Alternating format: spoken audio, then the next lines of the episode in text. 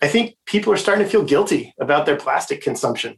It's no longer, you know, relegated to the hyper sustainable tree hugging hippie stereotype, right? This is about the average person thinking a little bit more when they make purchasing decisions. Do I really want the produce that's been packaged in multiple shells of packaging?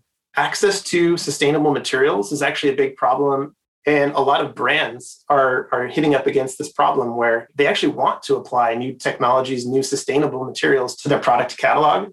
So, this new generation of materials companies, I think, are going to open up a lot of new brand applications. Welcome to It's a Material World, the show that uncovers why material science will change the world, with your hosts, David Ye and Puneet Upadhyay.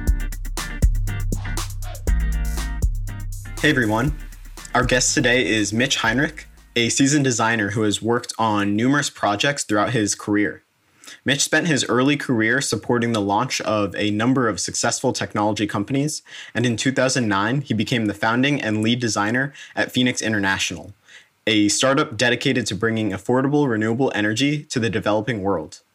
In 2011, Mitch was hired at Google X, where he led the design kitchen team. After Google, Mitch became the senior director of special projects at Bolt Threads, where he founded and managed the Bolt Project Studio, a team that infused passion for design, materials, and craft into the field of sustainable biomaterials. Today, Mitch works with Checkerspot to animate Checkerspot's materials, intriguing characteristics, and charismatic end uses to drive adoption, and he also is working on getting Checkerspot materials into the hands of other innovators like himself. Welcome to the show, Mitch. Thanks for having me. Yeah, excited to be here. Yeah, thanks so much for joining us. You have quite the past. Uh, that was quite the tongue twister, for Puneet. but overall, you've been a part of many different diverse projects over your career in an innovation role. Uh, what common threads have you seen throughout your career, and what does being an innovator mean to you? Yeah, great question. So, I guess starting with the innovator piece, the way that I view innovation, I mean, it's become kind of this amorphous term that is encompassing of a lot of things. The way that I view innovation, it's a state of mind and it's an approach to problem solving where you're coming at it from a different perspective, right? You're looking at things and you're questioning why are they the way they are? And maybe there's a better way to do it.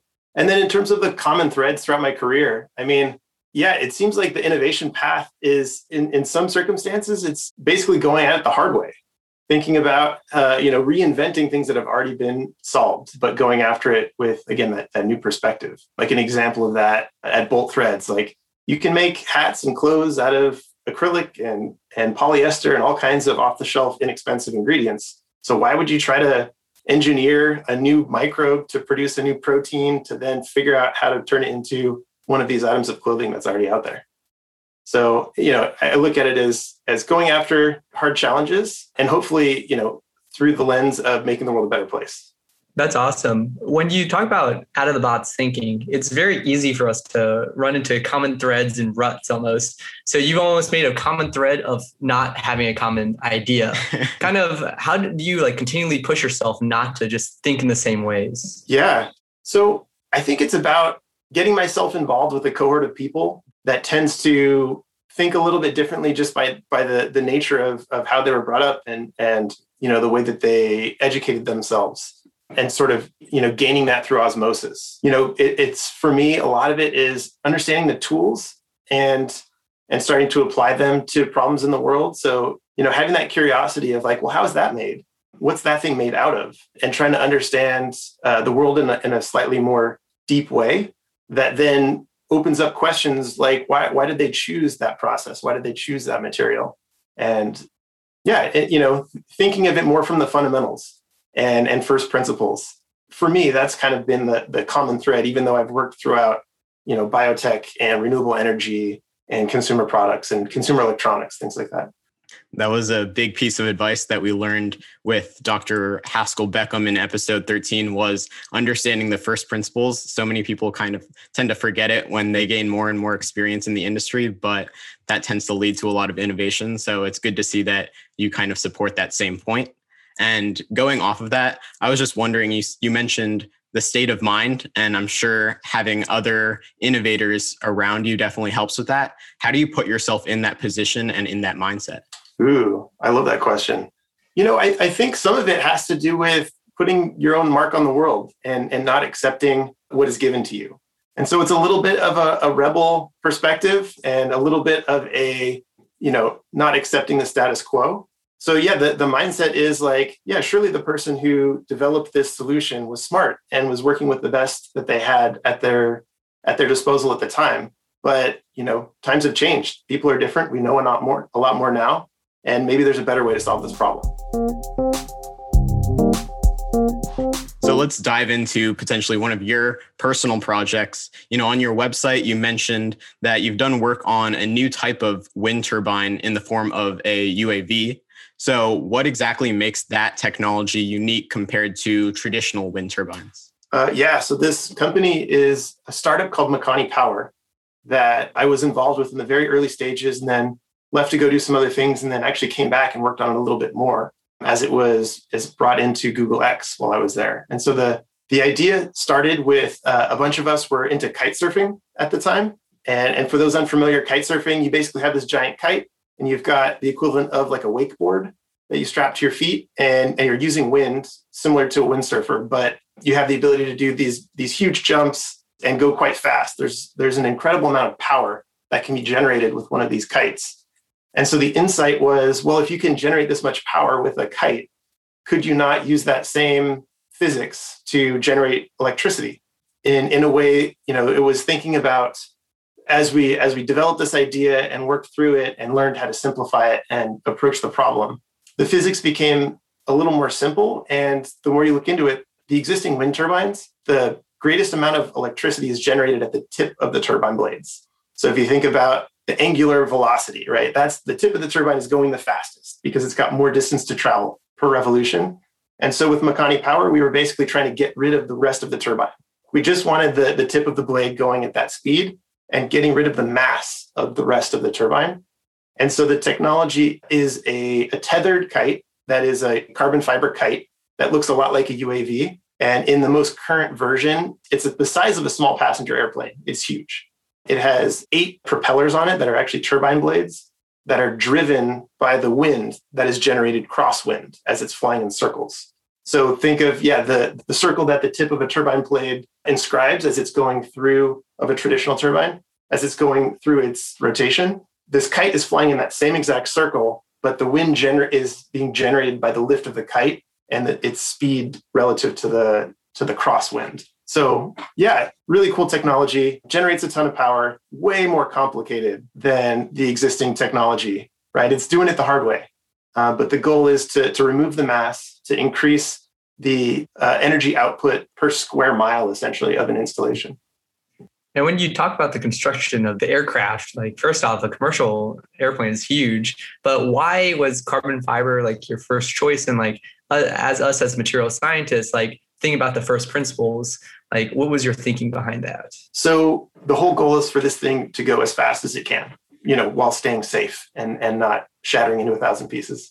So part of that is that it's essentially the same reason that airplanes these days are becoming lighter weight.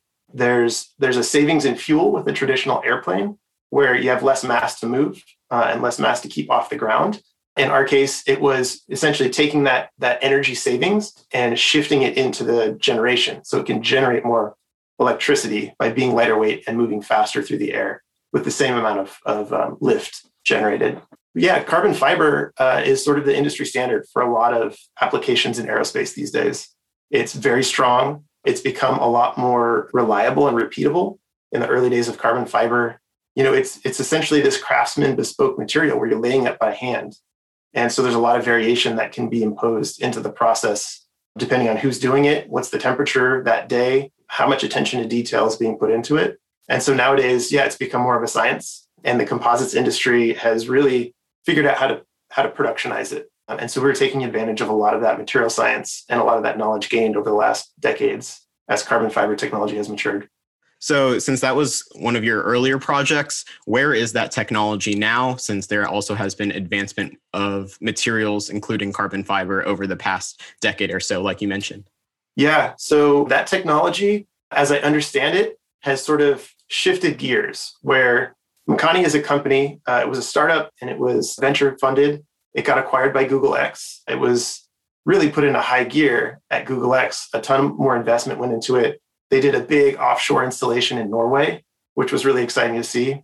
And then most recently, the, the industry has caught up in terms of traditional wind turbines, and they can make wind turbines efficient and less expensive compared to what we were working on. And so Google made the decision to turn down that project. But what was really cool about what they did in terms of shutting that project down is that they open sourced all of the data and all of the control systems and everything learned through that process. And there's a number of other startups that have taken that technology and that knowledge and are carrying it on. There's also a great short documentary that a friend of mine produced about Makani that you can find on YouTube. I suggest taking a look. Uh, that's unfortunate it didn't work out, but I, I really like how they open sourced it because we can learn a lot from each other and a lot is hidden behind IP and other things. Yeah. And, and it's not that the technology doesn't have legs. It's just that Google X has a super high bar for what success looks like to them. And there, there's definitely something to this technology. And so I'm really hoping that somebody will commercialize it in a meaningful way. Well, you kind of already mentioned this, but changing threads, talking about bolt threads, a company focusing on utilizing spider silk and mycelium to create wearable goods. How are we able to create clothing from such unique materials? So, the Bolt Threads technology is another one that goes very deep. And they've got two essential technology platforms, and their focus is on creating new sustainable materials for clothing and, and consumer goods. So the, the silk technology is when I joined their flagship and most developed technology. And the idea is spiders produce this amazing material. Most people are, are aware of its, its incredible properties, right? Greater tensile strength than steel by weight. And so how do you how do you make that in a way that's usable in consumer products? It's a natural material, so it's biodegradable, and it has these incredible properties. So Bolt was able to take the protein sequence that is found in spiders, spider silk specifically, and turn that into genetic code that's inserted into a yeast. And that yeast then is fermented, a yeast or a bacteria. It's fermented, kind of like brewing beer. And then the output from that fermentation process is purified, and you end up with like a spider silk slurry or a powder. And then we were creating threads from that that we we're using for clothing. Also, it turns out that it makes for an interesting cosmetics ingredient. It's got really interesting, uh, like moisture barrier properties to it. But then also, some of the stuff that I was working on while I was there was developing processes in order to compress it into solids. So, think of a plastic replacement made out of a, a spider silk. And so, yeah, the goal there is, you know, again, going after the hard way, thinking about how you can change the, the material world that we live in for the better by establishing new more sustainable alternatives. We made hats and ties, we made cosmetics. I made a pair of glasses, a whole pairs of glasses out of spider silk.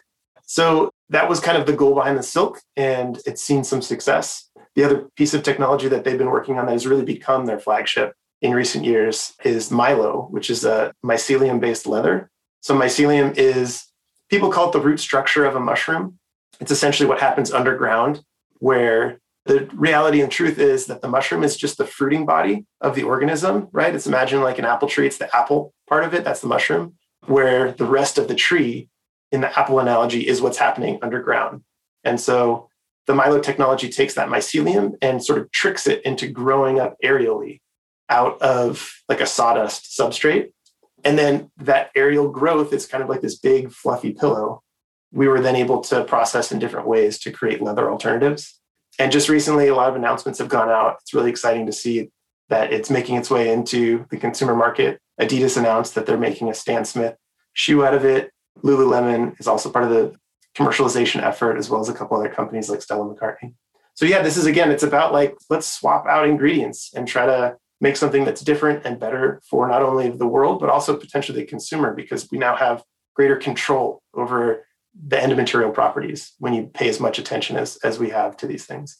So the bio inspired design process is super interesting to me. So with the spider silk side of things, do you do extensive research into like how a spider's spinneret works and then take that into account with the design process or how exactly does that work from the designer's perspective? Yeah, so spider butts are incredible. it is basically impossible to replicate in a commercial technology for high throughput manufacturing. There are processes that happen in the spider spinneret that they require a level of control that is really hard to replicate. So there's things like pH gradients and salinity gradients and aperture sizes that only work at very small scales that are hard to re- replicate. So so yes, like tons of understanding and primary research into how it's done in nature, but the reality is when you're trying to build a new technology like this and make it ready for like mass customer adoption, you have to find new alternatives, right? You have to take what kind of exists in the, the manufacturing world today and, and what the material needs as a, a processing constraint and sort of find that middle ground. It's unrealistic, in my, in my opinion, to create entirely new manufacturing processes for one specific material unless you've got you know decades of runway in terms of time and and money. So yeah i mean we were looking at and they continue to look at how you can adapt some of the existing technologies for spinning spinning fibers. It's like that's the term that they use for extruding uh, a fiber and having spider silk. These recombinant spider silks is in like silks that were derived they were secreted from the non-native organism and, and adapting them to those processes. So yeah, it's a process of figuring out what exists in, in industry and then figuring out what tweaks you can make to those processes to get them to work for your material. Yeah, when you're talking about taking the hard way, that may be one of the hardest ways I've ever heard of to get to a shirt. yeah. But I guess when we take a step back, and I've done an innovation internship, and during that internship, the thing that resonated with me the most is that innovation is difficult in definition if you can have an innovation that becomes cheaper and better for a consumer, then it's a blowout. You're going to do it easily. But most innovations lie where the increase in price comes with some increase in value, right? And so that's where like the like the other properties come into play. But I guess you've gone to a lot of these projects at the very start. Like when at the very beginning of projects, when we look like years down the road because you can't figure out how to do this overnight what are some of the things that you look at to make sure that hey this makes sense and we're just not wasting time? Yeah i mean that's something that we used to think about a lot while i was at google x as a part of that early stage pipeline and assessing new technologies and new directions to go. There's methods of doing what's called a techno-economic analysis and, and sort of painting the picture in numbers through spreadsheeting and, and other tools to figure out if something's going to make sense economically down the road. You just start putting stakes in the ground and say okay we expect it to cost this much in our raw materials, this much in processing. These are the steps that we know today that are more most likely to be required for this technology to exist in the world.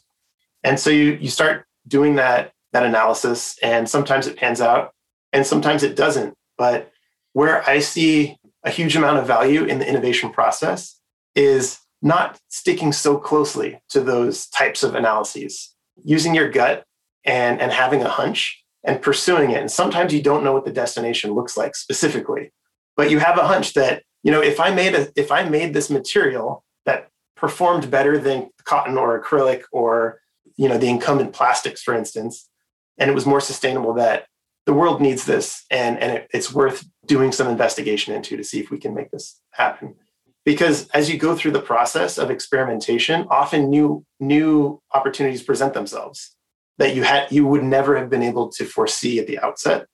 So so part of it is okay, very traditional like let's just write down everything and and be explicit about our assumptions in both variables and constants. And then the other part of it is what's your gut tell you? Should this exist in the world? And what are the biggest pieces of unknowns? And this is something that, that Google X likes to talk about and really reinforce. It's about going after the hardest parts first so that you can retire that risk so, you know, if you've got a new technology and the biggest question is whether the consumer is going to be excited about it. And, and you, you know, you figure that the manufacturing costs are something that you can figure out later and that they all seem pretty reasonable. Well, then before you even make the thing, go and ask a bunch of people, like find a way to retire that risk. So yeah, like those are the two pieces of the equation as I see it. It's great if the techno-economic analysis helps to, you know, reinforce your your assessment and your opinion and your assumptions. But the other piece of it is like, don't let that get you down if it doesn't pan out at first blush and really track down on your hunch and discover new things and be open to new inspiration through the process. So, with these projects, you started with this synthetic silk and the mycelium, and then you were able to have that freedom to determine which of which applications it could be used for. How does that mindset differ from having an end application that you need or a target application and then having to determine the proper materials that could achieve that at a better rate than what was previously used? So, in the world of industrial design, which is what I studied, you're kind of looking at applications, specific applications for products. So, often, you know, as an industrial designer, you'll get contracted to design a new widget, right? Maybe it's a new pair of eyeglasses, maybe it's a new water bottle, or it's, it's something. And then you have the freedom to go and select the material that best fits that application, right? Uh, and sometimes you can be clever and cute and find like materials that are close but different that give you a bit of differentiation in the market, right?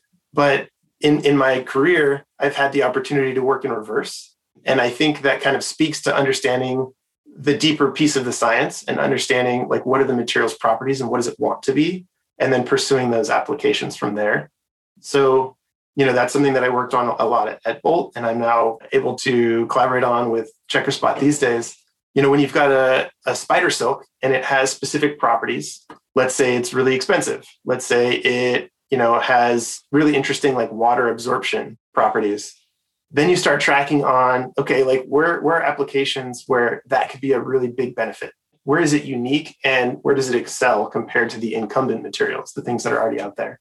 So like i'll give an example. It's not a secret because uh, it's out there in the world but it's really quirky and fun. While i was at bolt and we were working on the very first consumer product uh, it was a tie. It was like a men's knit tie. This blue tie is beautiful. And it was the first product that was made from our spider silk fiber technology. And there's a really intriguing material property to spider silk that is found in nature. And it's got this really important function in nature. So the feature is called supercontraction. And the function is as a spider spins its web, it wants a tight web because it's got to be able to capture prey and it's got to be able to sense through vibration where that, that it has captured prey. And so supercontraction is spider silk's ability to contract in length by a significant percentage in order to stay taut. And so like the dew in the morning and the moisture in the air keeps it taut. So we were able to produce a spider silk that had super contraction to an incredible degree. It actually shrunk by by length as much as 40%, where like a cotton fiber is going to be in the single digit percents. And so it's this new this new characteristic that's not available in any other fiber out in the world. And so it gets your brain going into, well, where could that be a really unique differentiator? Like, how do we get into casts, right? Thinking about like setting someone's arm if they've gotten a broken arm or leg, or, or compression socks, or things where that act of putting it into place and then shrinking it would be an advantage. So it, it requires a level of creativity and sort of like just a general kind of knowledge and understanding of what exists in the world in terms of product categories and requirements. But it, it's fun because it frees your mind up to not be so specialized, right? There's plenty of industrial designers in the world that specialize in like one particular product category, right? All I design are laptops. All I design is, you know, some sort of esoteric medical device that only a handful of doctors use in the world let's pivot to your projects with Google for a moment, where you kind of had an end idea or end goal in mind. So you were involved in the creation of their smart contact lens to collect and monitor blood glucose data for diabetes patients. And so I know you know this, but for context to our listeners, millions of Americans have to prick themselves multiple times a day to test their blood levels. But these contact lenses would integrate a glucose monitor to get continuous measurements, I believe, from people's tear fluids. So, can you talk us through this design process, if anything I said was wrong, and the interesting materials you came across during this process? So, you are right. You know, diabetes is a huge problem. And I want to add a little more context to the problem set and I'm not a doctor, so I'm I'm like speaking from what I understand, but you know, I didn't go to school for this. So there's two versions of diabetes. There's type 1 and type 2 diabetes. Type 2 is the most common, and it's where your body is not as efficient at its insulin regulation and it doesn't respond as as well as it should to sway, you know, shifts in blood sugar. Type 1 diabetes is less common, but it's far more severe. And so type 1 diabetics actually don't produce insulin. And so they need insulin, otherwise, they die.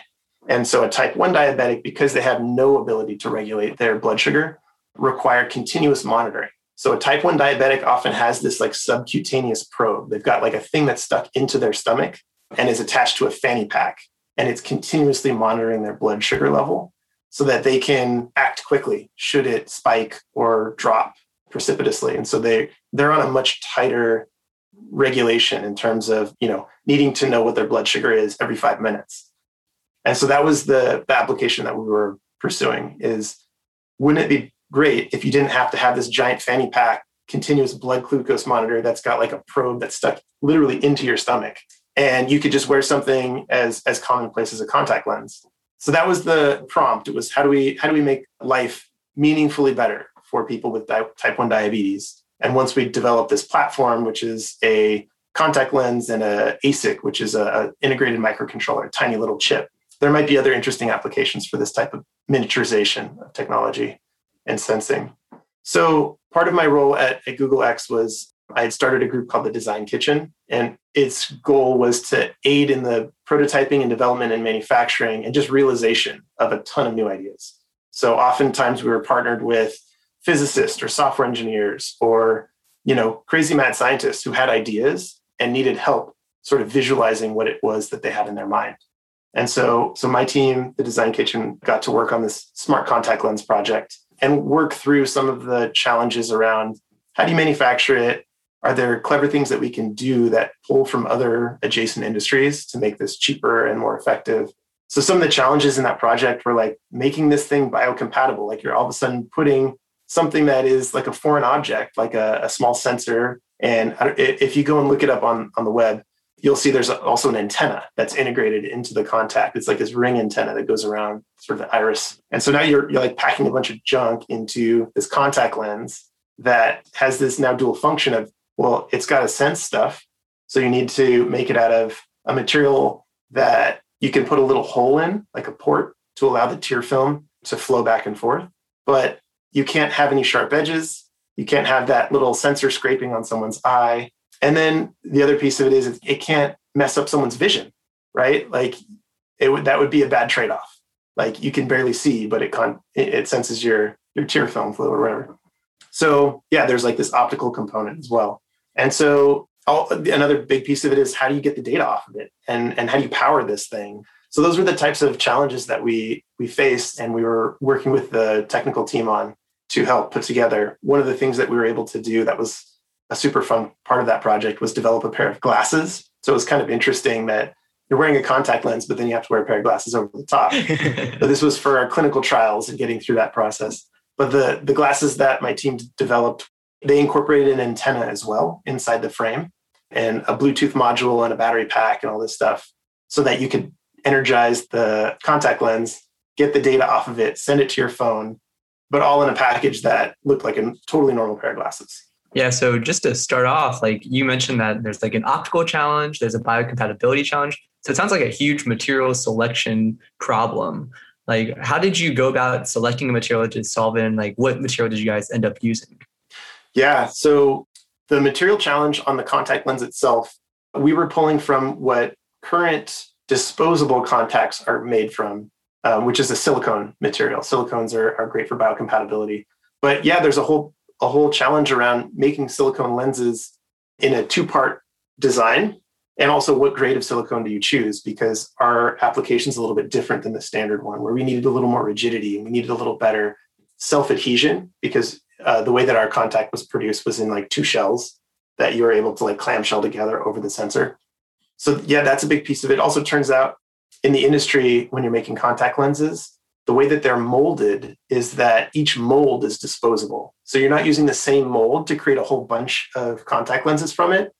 For sterility and for like mold integrity, they actually do an injection molding process of the mold itself that then the contact lens is molded into. So it's this like weird Russian nesting dolls arrangement in terms of manufacturing processes that we had to start adopting and and figuring out how to make it work right but yeah, like what are those molds made out of?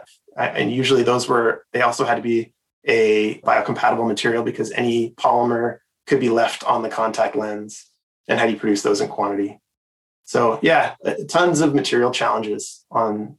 I mean, that, that is a continuous thread through a lot of the projects that I've worked on. When you're sort of going back to first principles and reevaluating how and why we arrived at the solution that is currently prevalent today, you're often questioning the materials piece of it. What was it made from? Why did they choose that? Is there something new and different that's better today that didn't exist 20 years ago when they first came up with this idea? Were there any like cost challenges? I assume that it's a little bit more expensive when you're incorporating like the sensor technology and everything else that co- goes into play. So, how did you factor all of that into this design process? Certainly, we're looking at costs throughout the process, but especially when you're going after these big innovative projects, that becomes, frankly, in a lot of circumstances, something that you push off to later, right? It's it's a uh, it's sort of a two-step process, maybe a three-step process. There's sort of the analysis stage in the beginning, like I was talking about before, that techno-economic analysis. Then there's the development piece where it's like, can we even do it? What can we learn through prototyping and development and testing? And then there's the cost down and scale up and all of those manufacturing related challenges that need to be ironed out in order to hit what's called unit economics, positive unit economics, right? Each one needs to make money. So, yeah, with that project, I think that particular application, the contact lens, it turned out that it's hard to correlate, and this is again challenging your, your assumptions that it's hard to correlate the tear film glucose level with your blood glucose level, that those two things don't necessarily always track perfectly with each other. And so uh, as I mentioned before, like you discover things through the process. That was one of the things that, that was discovered. But also now they've got this interesting sensing platform, and there's other ways to sense blood glucose. And so you can imagine that same technology being applied to things like band-aids or or other other ways of trying to access that that sampling of, of your blood. Yeah, I, have actually seen there's like little circle band-aids that you stick on your arm and does like it hooks up to your phone and just pings you whenever you need uh, blood glucose. Is that like the same type of technology? I'm not familiar with that specific technology, but but it does sound like it. I think that the dermal patch makes a lot more sense, and often I think they have these little micro needles so that you can actually, you know, without feeling it, you can you can sample blood glucose level. Yeah, and I, I, think one very interesting thing that I've kept on hearing from you is that a lot of times in school, in like real business, people are like, a lot of engineering projects fail because they don't think about cost. And now you're telling me don't think about cost, think about the vision. and so I guess that's really what it means to like be innovative is that like if the product is going to work and you have belief that it's going to work and it's going to change things, that it doesn't really matter what the price is, it'll like work itself out in the end as long as you're being practical along the way. How hard is it to have belief in like your product's goal when some of the economics may be like not like great science? There's a little bit of hubris, if I'm honest right? You, are convincing yourself, right? and from my perspective, I want to swing for the fences. For me, it's about making huge gains and not incremental gains. That if I'm going to be investing my time, effort, energy, blood, sweat, tears into something, I have a high risk tolerance. And so I want, I'm okay with investing that into something that may have huge outsized impact if it's successful, but also may not actually work in the end because the economics don't pan out or whatever. And that's not to say everyone should think like I think, because if everyone thought that way, you know, we'd probably have a hard time making anything that was cost effective. you know, th- there's this idea of value engineering or, you know, sort of incremental gains. And I think there's there's room for that in the world. And those are things that are important, like those little 5%, 10% gains over time. But my perspective on it, at least, is that I'm here to swing for the fences. Like I want to, I want to go after the big hairy problems. I want to apply my experience, knowledge, and insight into something that might, you know, totally change things for the better. Yeah, there is definitely a balance between going big or go home, and then also that value engineering, like you mentioned. But just a real quick question about the sensors, because I think that could be really interesting to touch on. What materials were used for those micro sensors, especially in the biocompatibility standpoint? Yeah, so the sensor itself was a it was a custom ASIC ASIC is an acronym, and I'm failing to remember the specifics, but it's essentially like a custom integrated microcontroller. So it's like think of, of a computer chip, but the size of a big flake of salt. And so those are produced on silicon wafers. And so that whole process has been developed for like the consumer electronics industry. And we're taking that and having to adapt it to a biocompatible application, which is kind of this relatively new intersection, right? Some of the other things that exist in this space are like pacemakers or, you know, there's just a handful amount in the world where you need something that is both a active computing element or has some sort of integrated logic and the human body. So it, it was essentially an encapsulation process. Um, one of the big challenges that we faced was as you're doing this molding process, not plugging the cavity that this the tear film needs to be sensed through, because you could easily just accidentally squirt some silicone, liquid silicone in there and have it harden, and then you wouldn't be able to sense anything. And so there was a process of figuring out what like a a sacrificial material could be used to fill that void while it's being molded and then remove from the part after it's been molded. And to be frank, I'm forgetting the name of the specific polymer that we found, but it was one that was like a water soluble polymer that did not leave any kind of residue in the cavity. So it wouldn't it wouldn't foul any um, downstream sensing once the contact lens was molded. But yeah, that was like this whole process of you know a little bit of trial and error. Like, okay, is this polymer going to work? How do we apply it? How do we make it disappear when we don't want it anymore? in a way that again all is is biocompatible and and we're not introducing any weird foreign elements into this device yeah so moving to another google project you worked on was the self-driving car while on the surface it seems like a project that has like a lot more coding and hardware problems what challenges did you work on as like an industrial design and like on a materials standpoint so this was a project that again the design kitchen team at google x that i had started was focused on, and we were doing a little bit of design consulting on it. So the area that I was most involved in collaborating with that team was when we were kind of in the early stages of developing the the technology as like a the lidar and the sensing and we were trying to build a platform that we could develop a data set and, a, and the algorithm better to, to further that piece of it without going full bore we're designing our own car from you know start to finish. So we worked on it, what's called a low speed vehicle, and there's some pictures out there. There's some on my website, but it was essentially this cute little golf cart esque thing, and it was a low speed vehicle. So I think the the goal was 35 miles an hour max. But when you're designing a low speed vehicle, there's still a bunch of transportation safety requirements that you have to incorporate into those. And so one that that I had a chance to think about, my team as well, was in the unfortunate event that a pedestrian gets struck by the vehicle, right? Like these things are super rare, but like happen. We we need to design around that. And how do we incorporate, you know, some smart thinking to make the harm that that would do as minimal as possible or have no impact? So we got to think about the bumper and what that material is so that you could have a pedestrian, you know, get bonked by this thing if they stepped out in front of it and hopefully have them unscathed. So we looked at foams, different types of polymers. We looked at elastomers, rubbers.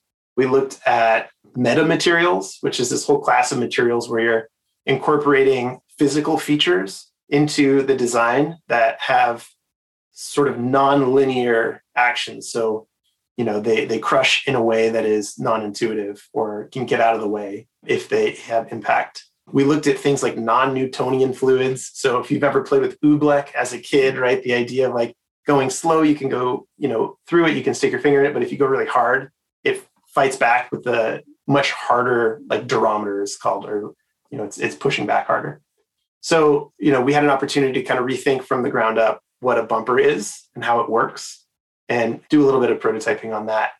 Ultimately, they decided to push towards like partnering with other groups to build vehicles, but there are some prototypes out there. You can see photos of it of this cute little car. But yeah, material science, again, like it's head up in a lot of these exciting applications and forward thinking things. Because if you're building something fresh from the ground up, like you're making a car that drives itself, like doors wide open, what else can we improve while we're at it? Do you know if that technology or the bumper technology has been improved in other cars? Because I I assume that's not just specific for Google self-driving cars. That could be applicable anywhere. I don't know, to be honest. Uh, I have seen some mycelium foams work their way into different applications, both packaging, like simple stuff like styrofoam replacements, but I also feel like mycelium foams might be making their way into uh, automotive applications, which is pretty cool. So that's really tackling a different problem, which is that foam is a challenging material from a sustainability perspective because it's mostly air. So it takes up a lot of volume, but it doesn't degrade. So mycelium is an interesting way to tackle that by having it be made out of a material that is biodegradable. And so your latest work at Checkerspot, moving on to where you're working at now, it seems to stem from the belief that the combination of science, design, and democratization of innovation can unlock the potential that sustainable materials have.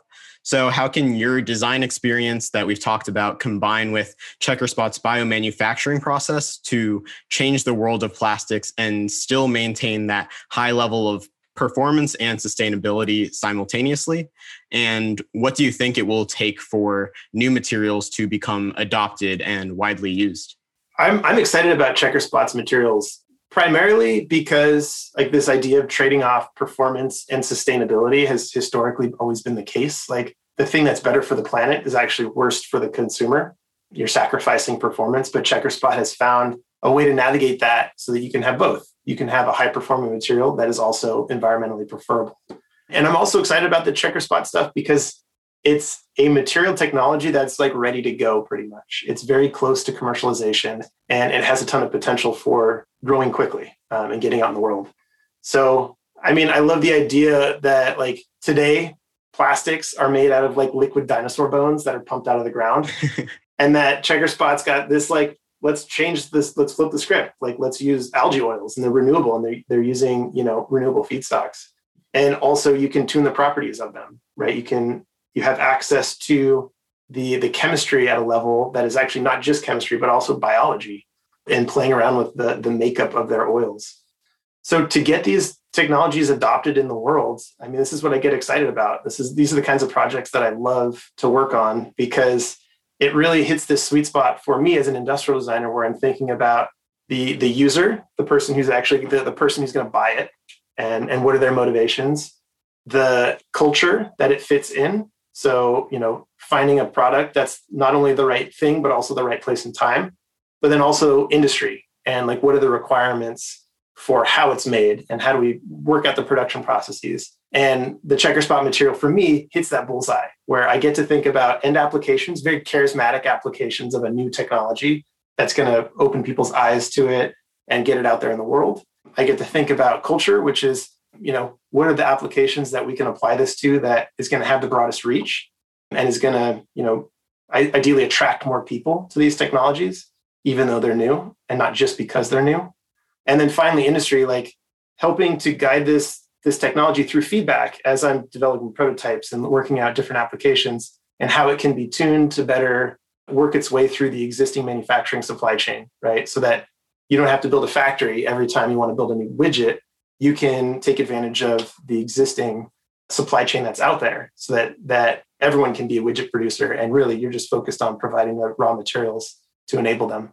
So that's that's a big piece of it. And then another part is just figuring out how i can get more people like myself to get their hands on this material right this idea of like nonlinear returns or like having the exponential growth by like how do we find 50 more mitches that can get their hands on this material so that they can then get it out to the world using their best powers that they have at their disposal. Yeah, I guess when we talk about sustainability and performance, the poster child for good sustainability but poor performance is, of course, the paper straw. So when you think of these new applications with a better sustainability story, as a designer, how exciting is that? And like, what do you think the public appeal will be? Yeah, I mean, I think people are starting to feel guilty about their plastic consumption. You know, it's no longer, you know, relegated to the the hyper sustainable tree hugging hippie stereotype, right? This is about the average person thinking a little bit more when they make decisions, purchasing decisions, right? Do I really do I really want the produce that's been packaged in multiple shells of packaging or can I just go get an apple and like bring it to the checkout without putting it into a bag? So yeah, I think access to sustainable materials is actually a big problem, not only with, I mean, it's driven by consumers largely. And a lot of brands are, are hitting up against this problem where they actually want to apply new technologies, new sustainable materials to their product catalog. But those materials are few and far between, often are very expensive, or often have some reduced performance characteristics. So, this new generation of materials companies like Checkerspot that are coming on the scene and kind of checking all the boxes, I think are going to open up a lot of new brand applications. For instance, like a headphone company might get a ton of feedback from their consumers like i wish that your headphones were not made out of garbage plastic and but they have no ability to change that because the, the requirements of the headphone are that it needs to be less expensive. It needs to have certain amount of like mold geometry. It's got to hit a certain shape. It's got to have certain acoustic properties blah blah blah blah blah. And checkerspot can swoop in and be like hey we got all that. Check check check. Like use our material. And so yeah, there's this inflection point that I think is is beginning to happen where designers and brands and innovators get choices. They've got a broadened palette, which is, I mean, it's the best possible thing. Yeah, when we talk about consumers, one big problem with sustainability is that if we create this plastic that's so great and acts just like plastic, but it's not different from plastic, but it looks the same. Consumers are very uneducated in that sense. So as a designer, like can we almost tell a story with like how you design it or like what type of actions are we taking to differentiate this new plastic, which is much more sustainable compared to the old plastic? Yeah, this gets into some some interesting like consumer behavior and consumer mindset stuff that is territory that's like not very well trodden because it's it's kind of a new thing that's come up. Convincing someone that they're not sacrificing is is probably one of the biggest challenges that they're they're not sacrificing by choosing the more sustainable alternative. And so like there's a piece of that which is storytelling. Absolutely 100% i feel like as a designer one of my duties and goals in service of the adoption of whatever i'm working on to help empower the brand the company the whoever's you know aiming to get this thing out in the world with the story that's going to capture the imagination of the consumer in a way that they can identify with it, right? A lot of people make purchasing decisions for items in their in their life that they can identify with, that tells a story to them that they then want to go and tell their friends about. When you choose your shoes, why do you choose that particular brand and style? It says something about you and your identity. And I think companies like Checkerspot and Bolt Threads and this new this new era, they're working their way into that existing consumer mentality where it's a bit of a nuanced conversation to say like not only is that the style that i'm interested in but it's also made out of this material that says something about who i am and what my values are as a person. So yeah i mean people are smart in that way. They're sophisticated. They're going to pick up on that. The tools as a from a very like aesthetic perspective as a designer that i have at my disposal are you know colors materials and finishes that that help to differentiate the product if you look at the Stan Smith Mylo shoe, this is the mycelium leather that Bolt Threads has been working on with Adidas. It's the same silhouette, the same shape as the existing Stan Smith shoe, which is a very iconic shoe. But the color that they chose is this like neutral brown leather that is very different and unique to the Mylo material. You know, I think uh, WNDR Alpine's skis, they've got this bright pop of color, right? It's the it's the yellow that tells the story of like, oh, this plastic is not the plastic that you're you're used to. This plastic is different. And it gives that little visual cue that there's more to it. And it's not just an aesthetic decision that was made. So, from the sustainability perspective, then what do you think universities should teach to in design programs and engineering programs based on all of your experience? What skills or what mindset should be taught? I mean, everyone's a designer, whether they realize it or not, right? We all make decisions that affect our lives, and, and those decisions can be thought through like the design process. But I think to take a big step back and, and how I came to be where I am and, and to gain the experience that I've had, a lot of it is really driven off of curiosity, just you know, innate curiosity and wanting to understand what's a little bit deeper and under the surface and teaching myself. Right. A lot of like to be totally frank, I didn't learn a ton when I went to college. Like I, I studied industrial design. The program that I went to was there were too many kids and not enough teachers. And so I found myself like teaching myself how to like how to do 3D modeling on my own, how to go through the design process in a lot of ways on my own. And then once I got into industry, it was about like finding mentors that really embodied the qualities that I aspired to have as I progressed along in my career. And so for me, it's about not pigeonholing yourself into a specific trade or knowledge set. Like you're not just a material scientist, you're a material scientist, but this idea of like a T shaped person is really important. So this is like, I think IDEO was the one that coined it, but you go really deep in one particular area of knowledge, right? Whether it be material science, industrial design, et cetera. But then you like there's the top bar of the T, which is like having a breadth of knowledge across many different disciplines and domains.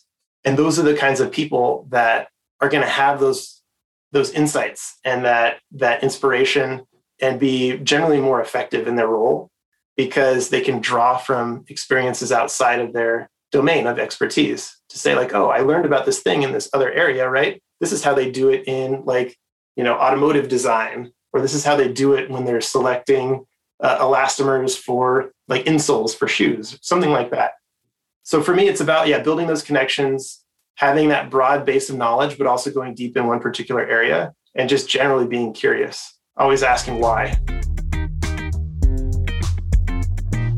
You've had a very wide range of opportunities, but now you have an opportunity to empower innovators in the field of MSE and d- industrial design and so on. What advice do you have for our listeners who want to enter the product design realm and use these MSE principles to create meaningful and lasting impact? I think you know back to the previous question it's it's about like finding people that embody those characteristics and traits you aspire to have and trying to soak up as much knowledge as you can um, some of the best conversations and the best projects that i've ever been on were when i partnered with someone who had a totally different background to myself and we found a common language and common knowledge so i've, I've worked a lot with material scientists in the last 10 years or so and it's a super fruitful experience because I'm coming from a perspective of applications. Like, where, where does this go in the world? How does this fit in the world?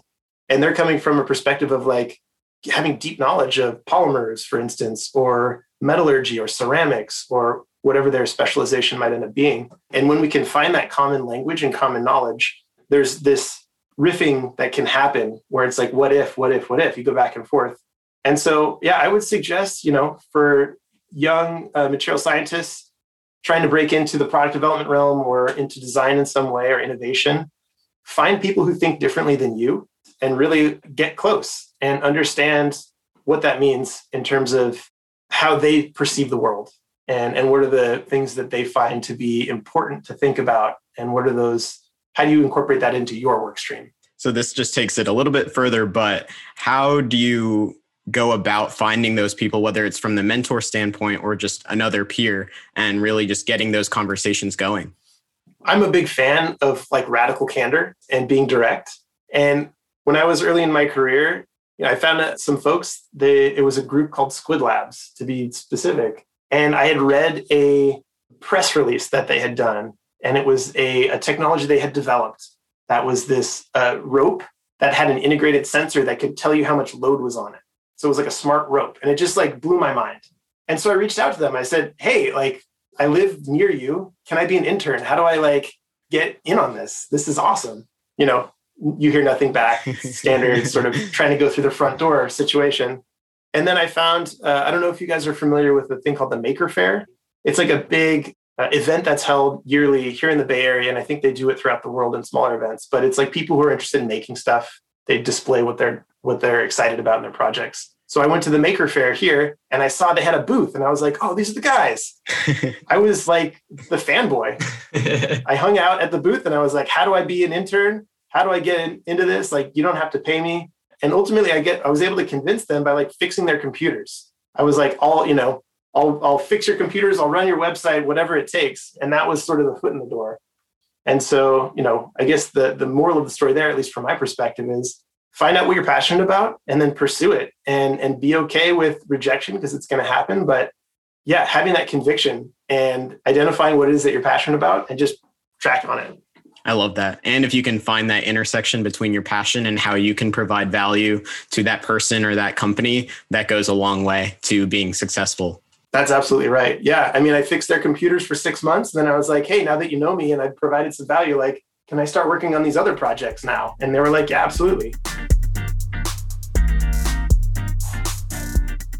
And if any of our listeners want to reach out to you or learn more about you, what is the best way to do so? I believe there's a contact form on my website. If there's not, there will be soon. so, yeah, uh, reach out to me through there. I tend to get back to people within a day or two. And your website is www.mitchellheinrich.com? That's correct. Well, thank you so much, Mitch, for coming onto the show today. We learned so much from your different projects and just the design considerations and the material science principles that came into play. It was very insightful. Great. Glad to be here. Thanks for having me.